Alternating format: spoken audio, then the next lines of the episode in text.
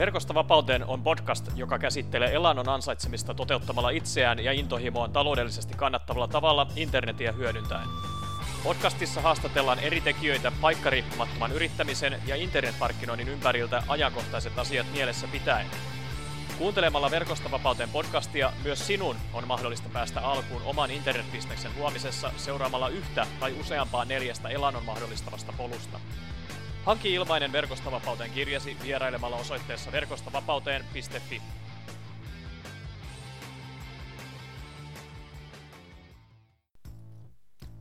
Moikka! Se on Mikko Raspuro täällä aavistuksen verran poikkeuksellisen järjestyksessään 18 Verkosta Vapauteen podcast-epistolan myötä.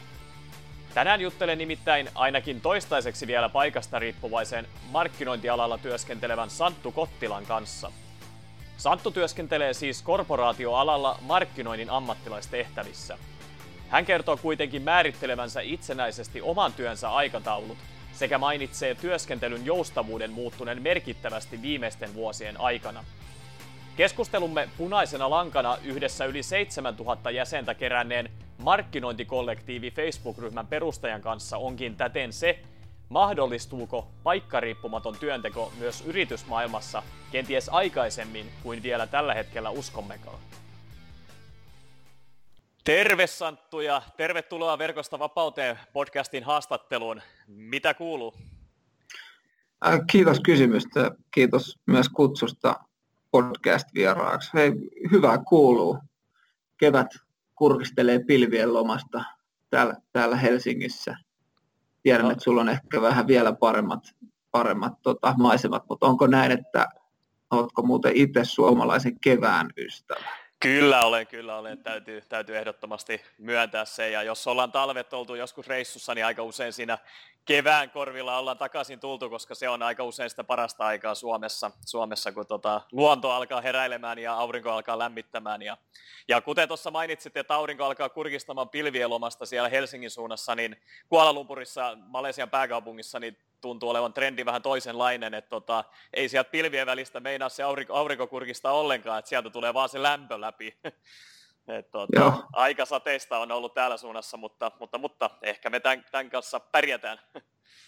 Mutta kerro tähän haastattelun kärkeen heti, että kuulijoille hiukan tarkemmin susta itsestäsi, että kuka oot, mitä teet ja Helsingissähän olet tällä hetkellä, niin kerrotko vähän tarkemmin itsestäsi? Jes, eli tosiaan Santtu Kottila, reilu 30 markkinoinnin tekijä. Toimin tällä hetkellä Sanomalla mediamyynnin tai siis luovan suunnittelun yksikössä kuin Sanoma Creatives ja vedän siellä tällaista luovan suunnittelutiimiä näin niin kuin lyhykäisyydessään. Kyllä, kuulostaa hyvältä ja nyt kuulijat ehkä saattaakin miettiä siellä radion toisessa päässä, tai minkä älylaitteen kanssa ikinä kuunteletkin, niin että teemana Verkosta Vapauteen podcastin osalta on usein ollut paikkariippumaton työntekeminen ja yrittäjyys, mutta tällä kertaa tehdään tällainen pieni poikkeus tähän sääntöön, että saatiin piinkova markkinoinnin ammattilainen mukaan, niin vaikka Santulla tällä hetkellä ei ihan paikkariippumattomuus ole vielä ehkä hanskassa, mutta hyvin niin kuin teemaan liittyen tavallaan puhutaan vähän siitä muutoksesta, joka tuolla korporaatiomaailmassakin ehkä on tapahtumassa pikkuhiljaa ja mahdollisesti voi tapahtua jopa nopeammin kuin mitä me tällä hetkellä ehkä ajatellaankaan niin kuin paikkariippumattoman työnteon osalta. Mutta kerroksä Santtu nyt kuulijoille myös siitä, että millä tavoin sä ansaitset toimeentuloasi tällä hetkellä? Joo, eli palkkatöissä tosiaan Sanomilla ja se, että se mitä mun työkuva sitten tarkemmin on, niin varsinkin markkinoinnin ihmiset tietää helpon vertauksen kautta. Eli kun New York Timesilla on T-Brand Studio ja Guardianilla on Guardian Labs ja Washington Postilla on oma Brand Studio, niin Sanoma Creatives on niin kuin vastaava täällä Sanomalla. Eli autetaan markkinoijia siinä, että otetaan heidän brändituotepalveluja ja uitetaan se mahdollisimman saumattomasti osaksi meidän medioita ja niitä sisältöjä, joita meiltä löytyy. Ei kuitenkaan piilomainota, että selkeästi merkataan ja kerrotaan, että kyseessä on mainontaa, mutta tehdään se niin taidokkaasti, että ihmiset kokee sen mainonnan ja markkinoinnin palveluna tai ainakin niin kuin viihdykkeen. Kyllä, kuulostaa tosi hyvältä tavallaan ja ehkä vähän just niin kuin, no tavallaan kun tästä internetmarkkinoinnista ja näistä paljon ollaan puhuttu, niin varmasti se on myös iso osa sitä teidän ja tavallaan sun tätä omaa työkuvaan, mutta sitten siihen varmasti sisältyy paljon muutakin, niin haluatko sä vähän vielä ehkä kertoa tarkemmin tästä sun työkuvastasi? Joo, eli voisi sanoa, että menee niin kuin kaikenlaista laidasta laitaa, oli sitten kyseessä yksittäinen natiivimainos tai sitten jonkinlainen ohjelmayhteistyö vaikka ison 4 median TV-ohjelma ympärillä, että kaikkea siltä väliltä ja itsellä se osaaminen on vahvasti tuolla digitaalisen markkinoinnin puolella ja opettelen sitten tätä muuta osuutta tästä, että vahvasti mennään niin kuin sisältö edellä ja pyritään luomaan sellaisia sisältöjä, jotka kiinnostaa kuluttajia. Siitähän hyvässä markkinoinnissa on aina kyse, että ihmiset antaa sun viestille aikaa silloin, jos ihminen sen sisällön kautta oppii, viihtyy, saa jotain tietoa, joka on hänelle hyödyllistä, tai sitten saa tällaista niin kuin briljeerattavaa jossain tietyssä porukassa, niin perusmarkkinoiden vaikuttavuuden elementit kuitenkin aina lähes samat. Kyllä, että se, tavallaan se väline ja media, missä se esitetään, niin se on sinänsä ehkä epärelevantti, kun se, tavallaan se psykologia on siellä taustalla.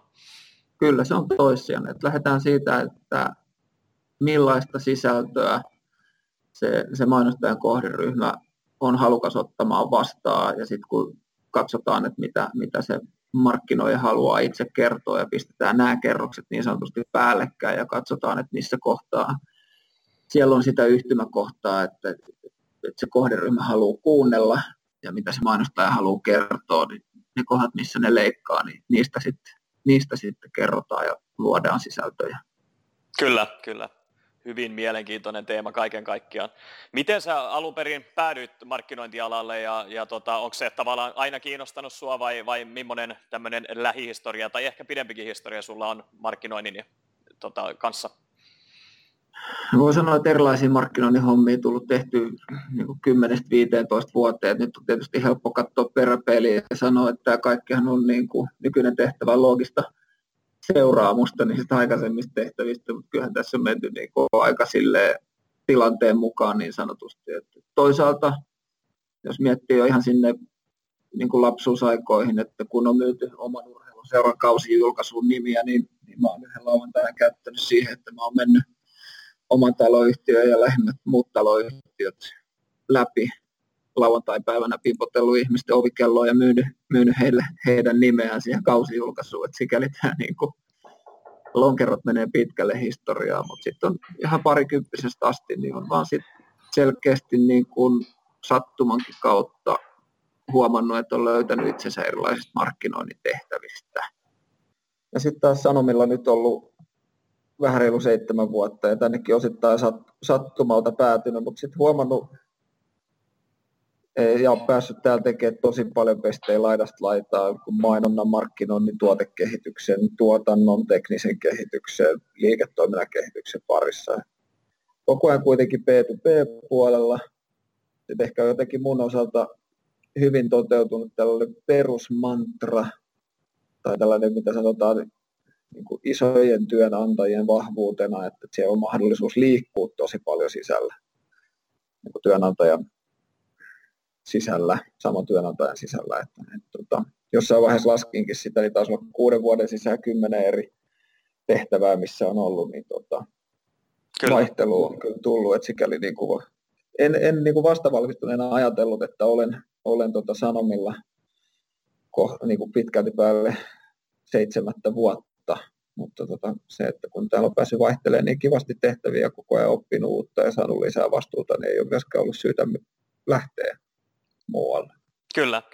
Ja tosiaan tässä kun paikkariippumattomuudesta paljon Verkostovapauteen podcastissa puhutaan, niin varmasti just tollainen joustavuus ja tällainen niin kuin kuitenkin tavallaan, ei ehkä paikkariippumaton, mutta tollainen just, että saat aika vapaasti niin kuin liikkua tehtävästä toiseen, niin se varmasti sit niin kuin myös sillä henkilökohtaisella tasolla helpottaa sitä niin kuin korporaatiomaailmassa työskentelyä. On, ja itse asiassa nyt kun sanoit tuon ääneen, niin kyllähän mä oon ollut itse asiassa yhdellä ulkomaan komennuksella 3 kuukautta Hollannissa, jossa mä teen kaikki Suomen tehtävät paikkariippumattomasti, ja sitten olin yhdessä paikallisessa projektissa mukana taas siellä niin kuin Hollannin päässä, että siinäkin mielessä toteutunut jo silloin. Kyllä, kyllä. Eli ihan hyvä, kun otetaan puheeksi, niin sitten myös huomaa itsekin, että kyllähän sitä tapahtuu. Juuri näin. Kyllä. Juuri näin. Mitä mieltä sä oot, että mahdollistuuko sun mielestä tämä paikkariippumaton työnteko just korporaatiomaailmassa mahdollisesti nopeammin kuin ehkä uskotaan tällä hetkellä? Lyhyt vastaus kyllä.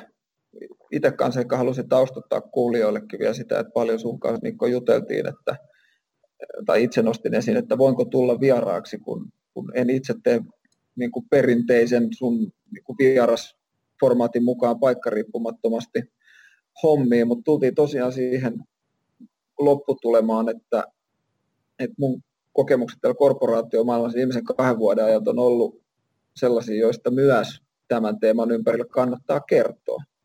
Eli jos sä sitten on saman kysymyksen kysynyt multa 2 vuotta sitten, niin mä olisin varmaan sanonut siihen, että ei todellakaan. Mutta esimerkiksi oman työnantajan osalta on 2 vuoden aikana tapahtunut niin mielettömän iso muutos suhtautumisessa paikkariippumattoman työntekoon, että sen takia tämä on niin kuin kiva päästä vieraiksi, kiva päästä kertomaan. En olisi tosiaan uskonut tällaiseen muutokseen parissa vuodessa. Kyllä. Minkälaisia syitä sun mielestä siinä takana voisi olla, että tämä muutos on työnantajan toimesta näinkin nopeasti tapahtunut ja ehkä voisi samalla myös kuvitella, että sitä tapahtuu muissa työympäristöissä? Kyllä, no siis joo, paljon tietysti nyt miettinyt tätä teemaa ja kyllä mä sanoisin, että se lähtee luottamuksesta.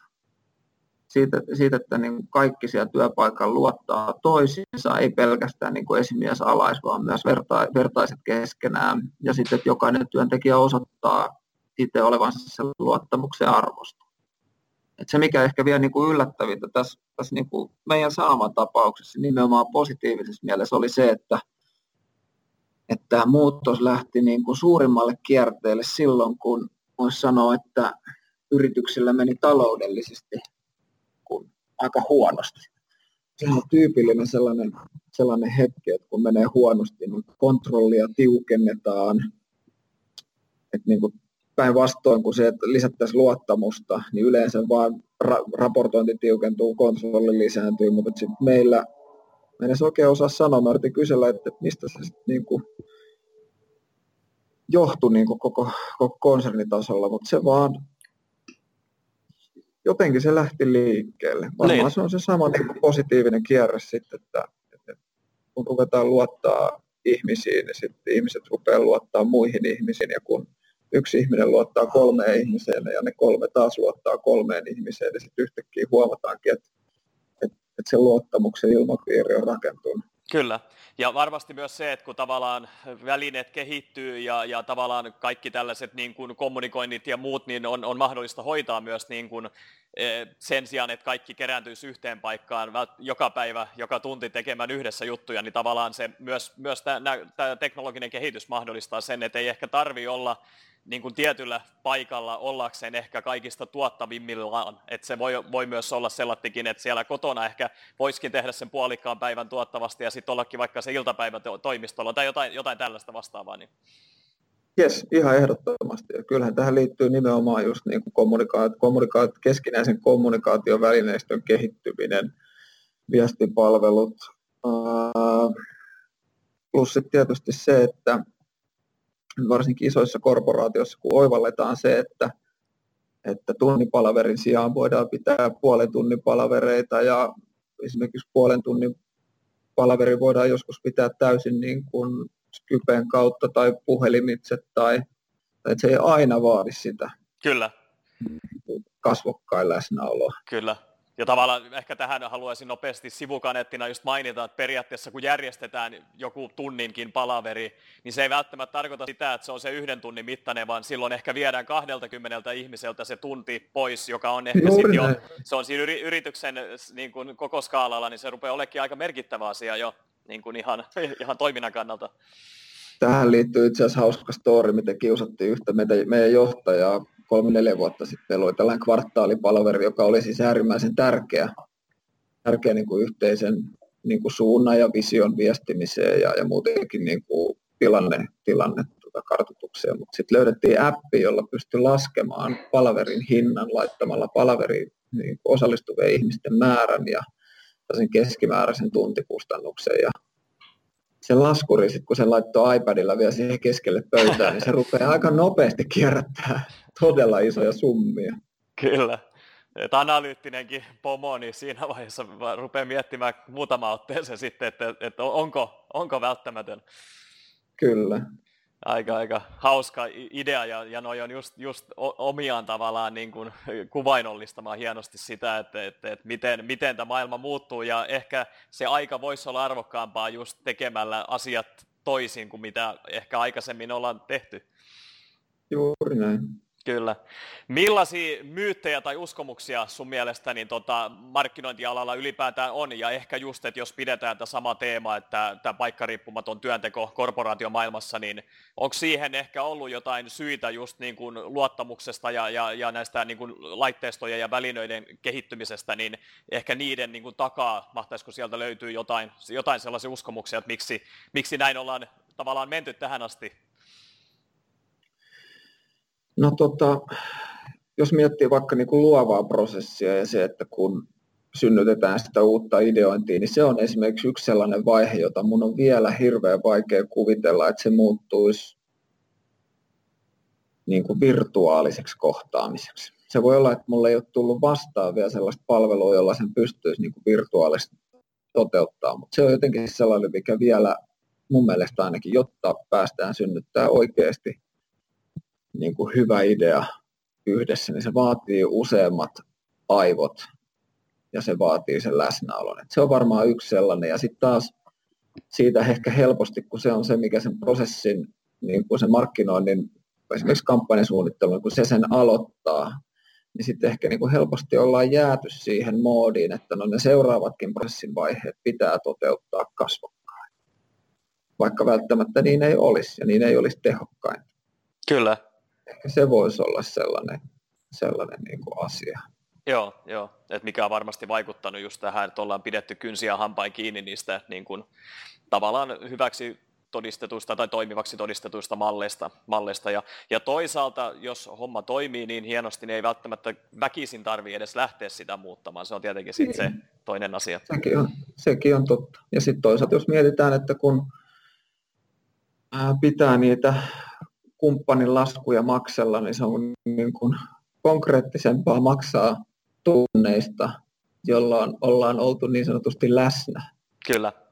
Joihin sulla on selkeä niin kuin näköyhteys, että mitä on tehty ja milloin. Että vaikka sit se arvo monesti tuleekin sit siinä työssä, jota ei tehdä siinä yhteisessä palaverissa. Kyllä, juuri näin. Tässä kohtaa ehkä hyvä ottaa myös esille sellainen seikka, että tuossa Santtua, kun haastatteluun lähdin kyselemään, niin tuli monessa kohtaa esiin markkinointikollektiivi Facebook-ryhmä ja nimenomaan sen perustajana tulit mediassakin vastaan useissa artikkeleissa. Ja haluatko kertoa kuulijoille hiukan, että mikä tämä markkinointikollektiiviryhmä on ja mikä se koko niin kuin, tavallaan taustatarina ehkä on ja miksi se on niin suosittu kuin se on tällä hetkellä, sillä yli 7000 jäsentä ilmeisesti on jo ryhmässä mukana. Joo, no sä ne niin kuin keskeiset tuossa sanoit, yli 7000 markkinoinnista kiinnostunutta suomalaista ja kaikki lähti vajaa vuosi sitten huhtikuun lopulla, kun laitoin LinkedInin postaukseen, joka oli mielestäni kyllä hähmäisyydessään ehkä maailman huippu. Eli lähinnä siihen kirjoitin, että jotain kivaa olisi markkinointista kiinnostuneiden ihmisten kanssa kiva tehdä kimpassa. Et en osaa sanoa tarkasti, mitä se on, keskusteluja, tapahtumia, verkostoitumista, sparrausta. Ja sitten kävi tällainen klassinen viraaliefekti, että se lähti siitä sitten niinku välittömästi kierteelle. Ja tosiaan nyt on lyhyessä ajassa, niin ollaan Suomen suuri markkinoinnin ammattilaisten verkosto ja asiat on silleen muovautunut. Aika vakioituun uomaa, mitä tehdään, mutta jatkuvasti tulee paljon uutta. Että niin kun, mutta isossa mittakaavassa voisi sanoa sen, että se niin kuin unelma, joka meillä tuossa kollektiivissa on se, että Suomessa tehdään joku päivä maailman parasta markkinointia. Ja kaikki asiat, joita kollektiivi tekee ja yhteisö tekee, niin pitäisi palvella sitä. Kyllä. Onko tässä markkinointikollektiivissa, niin voiko kuka tahansa liittyä mukaan, ja onko teillä niin kuin Facebookin ryhmän keskustelun lisäksi, niin onko teillä konkreettisia tapahtumia esimerkiksi tulossa jossain vaiheessa? Joo, meillä on tosiaan ryhmään voi liittyä kuka tahansa, löytyy markkinointikollektiivi yhteen kirjoitettuna niin Facebookista, ja meillä on se yksi iso tapahtuma kuukaudessa, aina tietyllä teemalla, että nyt on ollut muun muassa datan hyödyntämisestä markkinoinnissa, ketterien menetelmien hyödyntämistä markkinoinnin suunnittelussa ja toteuttamisessa, markkinoinnin ROI, GDPR, tämän tyylisiä. Ja on esimerkiksi voin sen verran tiisata, että on tulossa tekoälyyn liittyvä tapahtuma vastuullisuuteen, vastuulliseen markkinointiin, omaa mediaa versus ostettua mediaa, kaiken näköistä. Paljon just näiden keskustelujen tai tässä ryhmässä tapahtuvien keskustelujen osalta niin poimitaan mielenkiintoisia teemoja, joista sitten rakennetaan tapahtuma, joihin mahtuu 150 ihmistä paikalle, mutta sen lisäksi ollaan tehty tallenteet myös, joten jolloin ihmiset, jotka ei pääse paikalle, niin pystyy myös näkemään ne puheenvuorot siellä. Kyllä. Eli jos tällaiset... Joo, piti vaan lisätä, että jos tällaiset teemat kiinnostaa kuuntelijaa, niin varmasti kannattaa käydä tutustumassa tähän Facebook-ryhmään, ja laitan tähän jakson yhteyteen linkin sitten helppoon klikkaukseen tänne ryhmään, niin pääsee tutustumaan sitten tarkemmin. Mutta oliko sulla vielä jotain lisättävää tähän? Niin, olisin sanonut sitten sen ehkä, että tosi moni kokenut ryhmän hyödylliseksi. Siellä on paljon aktiivisia keskustelua ajankohtaisista markkinoinnin aiheista. Siellä voi pyytää apua, jos on jumissa vaikka Google Analyticsin kanssa, Facebook-painojen kanssa. Kyllä, että ihan konkreettista jeesiä löytyy. Kyllä. Se on loistava juttu, tämä vertaistuki, varsinkin just sosiaalisessa mediassa, niin sehän on ihan korvaamatonta näinä aikoina just, että oikeastaan ihan turha miettiä päätään puhki yksikseen jonkun ongelman parissa, kun voi löytää niinkin helposti just ammattilaisapua ja nimenomaan vertaistukea sitä omalta alalta ja omalta sektorilta. Kyllä, ja itse asiassa tähän paikkariippumattomuuteen varmasti liittyy, koska siis sikälikin, että kun moni joutuu sitten tekemään aika yksinäisesti hommia, niin et ei ole sellaista niin sanottua lähitukea, että mitä vaikka itse koen, että tämä Sanoma toimii hyvin, että jos mulla on joku ongelma jonkun asian kanssa, niin mulla on tuossa heti parikymmentä kollegaa, kenelle mä voin mennä juttelemaan tai soittaa, että hei, että miten tämä kannattaisi ratkaista. Mutta henkilöt, jotka toimii yksityisyrittäjinä tai on vaikka oman työpaikan niitä ainoita markkinoinnin tekijöitä, niin sellaista sparrikaveria ei välttämättä siellä omalla työpaikalla ole. Kyllä.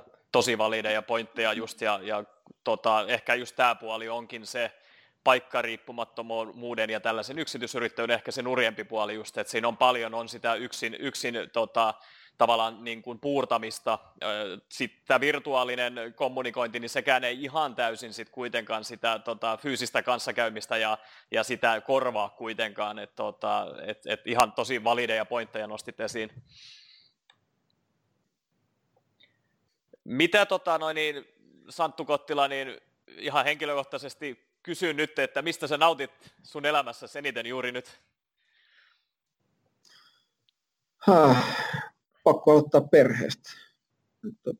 Noin 3 pientä lasta kotona, ja kyllähän se on maailman parhaita fiiliksiä tällä hetkellä, kun kotiin tulee työpäivän jälkeen ja siellä ne juostaa kirkuen vastaan, että kiva kun tulit kotiin ja päästäänkö nyt leikkiin. Ja varsinkin kun vanhempi lapsi ja keskimmäinen lapsi on sellaisessa iässä, että toi legojen rakennus on niin kuumimmillaan, niin se on kyllä. Siinä mieli lepää. Siinä saa aikaa jotain todella konkreettista ja voi myös aina toteuttaa jotain visioa, jos ei jaksa aina ohjeiden mukaan rakentaa. Juuri näin. Ja sitten siinä just samalla pääsee nimenomaan heittämään ne aivot narikkaan. Ja sitten taas toisaalta, niin jos välillä vähän leikityttää, niin siinä on aivan loistava syy sitten päästä vähän tekemään sitäkin puolta lasten kanssa. Kyllä. Sitten ehkä tuon perheen lisäksi tietysti niin se, että mulla on tosi kiva haasteellinen työ Sanomilla ja täällä on mahtavia työkavereita, joita en tällä hetkellä kyllä niin kuin vaihtaisi mihinkään. Sitten just niin kuin tuossa aikaisemmin mainitsit siitä, että se paikkariippumattomuuden se huono puoli on, että sitä lähitukea ei ehkä niin sanotusti ole, niin itse oivaltanut sen tässä niin kuin voisi sanoa viimeisen vuoden aikana, että kuinka tärkeää itselle, jos me puhun niin kuin omasta näkökulmasta, kuinka tärkeää itselle on se, että on niin kuin työyhteisö. Kyllä. Et toki, niin kuin, jotta täysin voisi ymmärtää sitä toista puolta, niin pitäisi jossain vaiheessa heittäytyä täysin niin kuin työyhteisön riippumattomaksi, että näkisi sen, että olisiko sitten kuitenkin siinäkin omat puolensa, jotka olisi sitten niin kuin kokonaisuutena arvokkaammat kuin tässä nykyisessä. Mutta nyt ainakin niin kuin tuntuu siltä, että tätä hommaa ei kyllä vaihtaisi hirveän helposti. Kyllä, ymmärrän täysin hyvin. Ja sitten ehkä leikkisästi voisi ajatella, että sit jos työyhteisö on erittäin mukava ja kaikki toimii hienosti, niin sitten voisi vähän kokeilla sitä, että jos olisikin vähän tällainen päinvastainen työympäristöfiilis, että homma ei toimisikaan yhtään ihmisten kanssa siellä. Siinäkin voisi saada ihan hyvää perspektiiviä sitten, että miten ehkä saisi parannettua sen työyhteisön ja ehkä se, että olisiko se sitten tavallaan se koko tuottavuus sen työn ympärillä varmasti sitten laskee ja muuta tällaista vastaavaa, kuin tärkeää se on, että se homma toimii siellä niin kuin loistavasti siellä työympäristössä.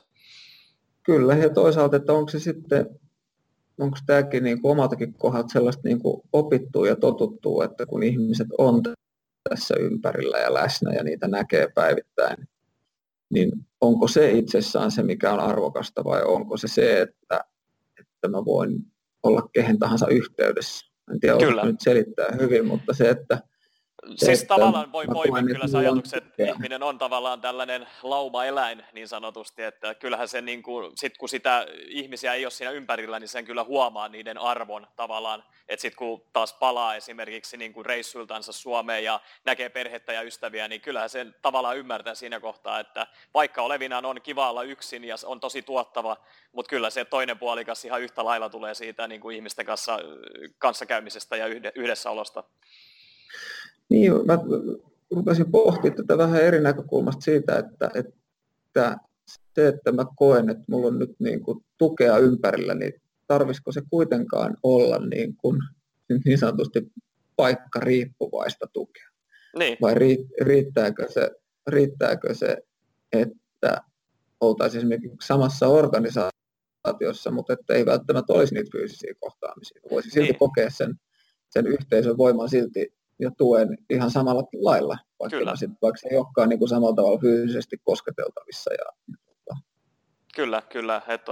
Lähestymistapoja on monia ja varmasti niin jokaiselle organisaatiolle se oma löytyy sit, jos haluaa lähteä niin kuin tavallaan kokeilemaan ja vaikka mittaamaan sitten, koska eikö markkinoinnissa sekin ole se pointti, että vähän niin kuin kaikkea pitäisi mitata ja sitten tehdä johtopäätöksiä sen jälkeen.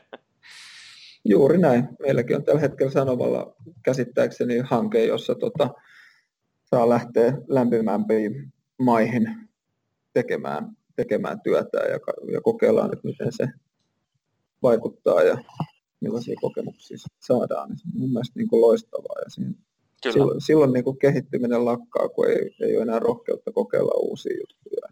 Näin on, että kehitys niin kuin loppuu tyytyväisyyteen ja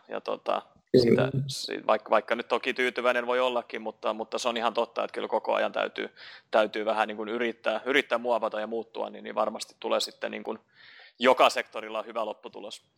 Millaisia tavoitteita sulla on, Santtu, niin kuin lyhyellä aikavälillä, ehkä puhutaan vuodesta kahdesta, ja sitten jos vaikka vähän pidemmästä tuonne 5 vuoteen mennään, niin ootko asettanut itsellesi henkilökohtaisia ja sitten myös niin kuin työpuolesta niin tavoitteita? Hyvin konkreettinen henkilökohtainen tavoite on, kun pieniä lapsia on, että jos niin kuin vuoden sisään saisi nukkua erinomaisen hyvin, niin siinä olisi niin kuin sellainen, mutta tämä on itse asiassa jännä ja paha kysymys, koska mä oon tosi tavoiteorientoitunut ihminen kaiken suhteen. paitsi työuran suhteen. Et mulla ei ole ikinä ollut mitään sellaista niin kuin 5-year plania tai tällaisia, mitä niin kuin kehotetaan yleensä, että pitäisi olla. Kyllä. Et asiat on vaan niin kuin mennyt. Sitten on tullut valintatilanteet eteen, jossa on pitänyt valita, että mitä seuraavaksi tai näin, mutta että se ei ole, kyllä en voi sanoa, että se olisi ollut mitenkään niin kuin erinomaisen suunnittelun tulos. Niin. Koetko sä kuitenkin, että sä oot täysin hallinnassa niin kuin sun työelämän osalta just, että vaikka et ehkä suunnittelekaan, niin sä koetko kuitenkin, että sä ohjaat sitä omaa laivaa siellä sun työympäristössä? Joo, kyllä mä koen, että mä pystyn siihen vaikuttaa sillä tavalla, kun koen aina ajankohtaiseksi. Kyllä. Loistava homma. Tuleeko sulle mieleen jotain ehkä kirjoja tai podcasteja tai nettisivustoja tai muita vastaavia lähteitä kuuntelijoille, että jos haluaisi lähteä niin kuin opiskelemaan ehkä enempi markkinointia ja ylipäätään, niin kuin, vaikka ehkä olisi kyse yksityisyrittäjästä tai sitten niin kuin ihan työntekijästä, niin olisiko jotain tämmöisiä hyviä vinkkejä annettavaksi markkinoinnin saralta? Joo, no se ehkä olisi sellainen, että jos joku kuulijoista haluaa jotain vinkkejä pyydellä, niin niitä voisi pyydellä ihan henkilökohtaisesti, koska noita verkkokursseja on chiljoon ja myös sillä ilmaisella puolella. Ja voin niitä sitten kyllä vinkata, kun joku vaan kertoo vähän, että millaisella taustalla. Mutta kyllä. Kirjoista, kun sanoit ja podcasteista, niin täytyy kyllä sanoa, että mä oon ihan hurahtanut tuohon Blinkist-palveluun, jossa kirjat on tiivistetty 15 minuuttiin, että se on kyllä... Sellainen, kun tätä omaa arkea miettii, niin sellainen niin kuin ainoa mahdollisuus perehtyä uusiin ajankohtaisiin sekä ammattikirjallisuuteen että sitten tällaisiin niin kuin inspiroiviin henkilötarinoihin. Että jos miettii vaikka nyt tällaisia ammattikirjallisuuksia tai ammattikirjoja, niin tälleen niin kuin röyhkeästi karrikoiden sanoisin, että yleensä niissä on 150-300 sivua asiaa, mutta pihvi on itse asiassa aika lyhyt, jolloin sitten sen niin koko kirjan lukemiseen helposti menee paljon aikaa, ja sitten kirjan lukemisen jälkeen sua harmittaa, että kun olisi suoraan osannut hypätä sivulle 187, niin olisi saanut sen oleellisen. Kyllä, se on tosi monessa kirjassa ylipäätään on tuo sama teema. Että toi on, siis se, mikä tämän palvelun nimi oli mulla meni vähän ohi. Blinkist. Okei. Löytyy sovelluskaupoista. Joo, täytyy laittaa tuo linkki. Joo, voidaan laittaa. Joo, ehdottomasti. Eli 15 minuuttia typistetään ja tavallaan tämä kirjan sisältö. Kyllä, ja siellä on myös niin bisneskirjojen lisäksi on elämänkertakirjoja ja just niin bisnesalalta. Sieltä mä oon kuunnellut esimerkiksi Steve Jobsin elämänkerran, Elon Muskin, siellä on Alibaban tarina, Jack Ma ja näin poispäin. Miten Steve Jobsin elämänkerta meni 15 minuuttia? No, kyllä kaveri on mun mielestä hyvin sanonutkin tästä Blinkististä, että tämä Blinkist niin kuin, tämä demonstroi kaikkea sitä, mikä meidän yhteiskunnassa tällä hetkellä on vikana. Kyllä. Ja mun mielestä oli ihan, vaikka mä tykkään palvelusta, niin tämä on brandit ihan validi pointti, että eli me tehdään koko ajan kaikki asiat niin kuin nopeammiksi ja helpommiksi vastaanottaa. Kyllä. Ja vähän niin kuin liian vähän annetaan tilaa syventymiselle, eikä ehkä anneta sille se ansaitsemaa arvoa. Mutta niin kuin tälle saatesanoilla silti sanon, että se Blinkist on kyllä ehdottomasti niin kuin äärimmäisen hyvä palvelu. Ja näiden just tällaisten niin kuin elämänkertakirjojen osalta, niin se ei pystykään tarjoamaan sitä koko pihviä. Että se pystyy kertomaan ne niin kuin...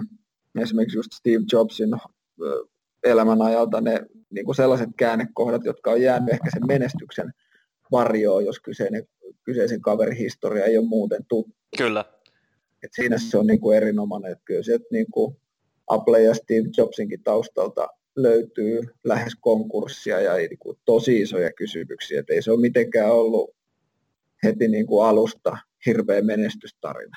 Ei monelle se on varmasti, niin kuin tulee mieleen vaan nämä iPhoneit ja iPodit ja nämä niin kuin tuoreimmat jutut, mutta sieltähän löytyy tietokonehistoriaa vaikka kuinka monelta vuosikymmeneltä ennen sitäkin jo. Juuri näin. Okei, ei hypätäkään vielä. Saanko sanoa vielä? Niin, että se olisi mulla vielä tuosta podcast-puolelta ihan loistava loistava vinkki kanssa. Se on tällainen kuin NPRn How I Built This, jossa siis on Guy Räs on siinä loistava hosti, joka haastattelee sitten eri niin kuin menestyneiden yritysten perustajia. Just siellä kanssa kerrotaan se tarina ihan alusta asti. Et siellä on Airbnb, Instagram, Ben & Jerry's, Burton, Vice Media. Ja ihan mahtavaa. Suosittelen ihan koukussa. Toivoisin, että jaksoja tulisi joka viikko. Loistava tärppi ja hyvä, että kuunneltiin tämä vinkki vielä, niin laitetaan sekin mukaan tähän samaan soppaan, niin nyt rupeaa olemaan jo aika hyviä lähteitä niin kuin markkinointialan ja ylipäätään liiketoiminnan alalla tiedon syventämiseksi. Okei, eli nyt tämä kysymys, mihin oli hyppäämässä jo, niin mitä Santtu ajattelee 100-vuotiaasta Suomesta? On tämä hieno paikka elää. Mun mielestä oli mahtavaa tämä Ylen tekemä dokumenttisarja suomalaisesta luonnosta eri puolilla maata, joka oli paljon kuvattu droneilla. Ja tuli vaan sellainen fiilis, että wow, kyllä tämä on makea paikka. Kyllä, aivan loistava. Ei ole itse tullut vielä nähtyä tätä, mutta nyt kun mainitsit, niin täytyykin alkaa etsimään. Meidän just tollaiset pätkät kyllä kiinnostaa tosi paljon. Ja kun vaikka niin kun Suomesta ollaan kotoisin, niin hyvin usein just käy niin, että lähdetään merta edemmäs kalaan ja sitten unohdetaan vähän, että sitä Suomeakin olisi kiva nähdä tarkemmin ja käydä ehkä niin kun kattavammin läpi, niin ehkä tällaiset pätkät auttaa siihen sitten. Kyllä mulle toi ainakin toimi hyvänä markkinointina Lapinkin suuntaan, että mä heti laitoin frendeille viestiä, että hei, nyt järkätään se Lapin reissu, mutta pakko päästä vaeltaa, kattokaa näitä maisemia. Aivan. Kyllä, win-win situation, eli kannattaa lähteä tekemään tuollaisia projekteja eteenpäin, niin ihan varmasti muutkin saa saman fiiliksen. Kyllä. Olisiko tähän haastattelun loppuun, niin sulla on joku yksi iso teema, ehkä ollaan käsiteltykin tässä jaksossa ja haastattelussa jo, mutta joku tällainen asia, vinkki, ajatus tähän haastattelun loppuun kuuntelijoiden tärykalvoihin omaksuttavaksi? No kyllä kuitenkin, kun tämä podcast liittyy paikkariippumattomuuteen ja me otettiin sun kanssa tässä nyt tämä niin kuin korporaation näkökulma tai ison yrityksen näkökulma, niin kyllä mä siihen niin kuin luottamukseen, että jos joku asia ei sitä mieleen, niin se luottamus. Ja tämä nimenomaan siitä näkökulmasta, että se ei ole se, että miten johto luottaa suhun tai miten sä luotat sun esimiehen tai esimies luottaa suhun, vaan se menee ihan joka suuntaan. Et niin kuin ylös, alas, sivuttaen. Et se on niin kuin meillä ainakin mun mielestä ollut se avain siihen, että tämä niin kuin homma on. Jokainen on saanut niin kuin vastuuta sen oman työn suunnittelussa ja just siinä, että tarviiko sitä tehdä aina siellä konttorilla vai voiko sitä tehdä kotona tai jossain muualla tai mökillä ja luottamus. Ja sitten, että jokainen olisi sen luottamuksen arvoinen, niin sitten olisi kyllä jokainen työpaikka Suomessa tosi paljon niin kuin viihtyisämpi ja myös niin kuin arjen sovittaminen olisi tosi paljon helpompaa. Kyllä. Aivan loistava teema, just luottamus, ja se pätee kyllä ihan niin kuin mihin tahansa seikkaa koko elämän ympärillä. Et se kun rakentaa kunnolla ja mieluusti juuri niin, että sitä luottamusta ei sitten menettäisi, koska se voi olla sitten tosi vaikeaa saada myös takaisin. No juuri näin. Kyllä. Mistä kuuntelijat voivat löytää susta lisätietoa ihan tämän viimeisen kysymyksen myötä? No, Twitteristä löytyy @skottila. LinkedInistä löytyy omalla nimellä, Facebookista, mkollektiivi.fi. Sieltä löytyy yhteystiedoista mun puhelinnumero, jos haluaa vaihtaa ajatuksia, ja sähköpostiosoite löytyy myös. No itse asiassa sähköpostiosoite voi sanoakin tässä, että santtu.kottila@sanoma.fi, että jos on mitä tahansa ajatuksia, niin mielellään jatkan keskustelua. Loistava juttu, ja aivan varmasti ihmiset kiinnostuvat ja kuuntelijat innostuvat, ja käykää ihmeessä tutustumassa just tähän markkinointikollektiiviryhmään myös, ja kasvatetaan siitä tosiaan ja samalla, tai kasvatetaan siitä 10 000 jäsenen ryhmä, ja sitten samalla just se tavoite, että Suomessa tehtäisiin maailman parasta markkinointia, niin samalla sekin sitten tulee varmasti saavutettua samalla. Kyllä, ja ajetaan sitä mahdollisuutta siihen paikkariippumattomaan työntekoon myös siellä isoissa yrityksissä. Juuri näin. Se lähtee ihmisistä, niin ollaan itse se muutos, jonka haluamme tapahtua. Aivan loistava viimeinen virke. Kiitos tosi paljon haastattelusta, Santtu Kottila. Kiitos, Mikko. Moi moi. Moi moi. Kiitos, kun kuuntelit Verkosta Vapauteen -podcastia. Jos olet innostunut ja kiinnostunut tutustumaan tarkemmin siihen, miten voit myös itse aloittaa luomaan omaa polkuasi kohti elannon ansaitsemista internetin avulla, mene vain osoitteeseen verkostavapauteen.fi ja hanki ilmainen Verkosta Vapauteen -kirja. Lisäksi, jos pidit tästä jaksosta, niin arvostaisin sitä kovasti, jos tilaisit podcastini ja jättäisit arvostelun siitä, miten mielestäsi suoriuduin. Se auttaa enemmän kuin arvaattaa. On vain 4 polkua elannon ansaitsemisen internetin avulla. Valitse oma ja muuta maailmasi.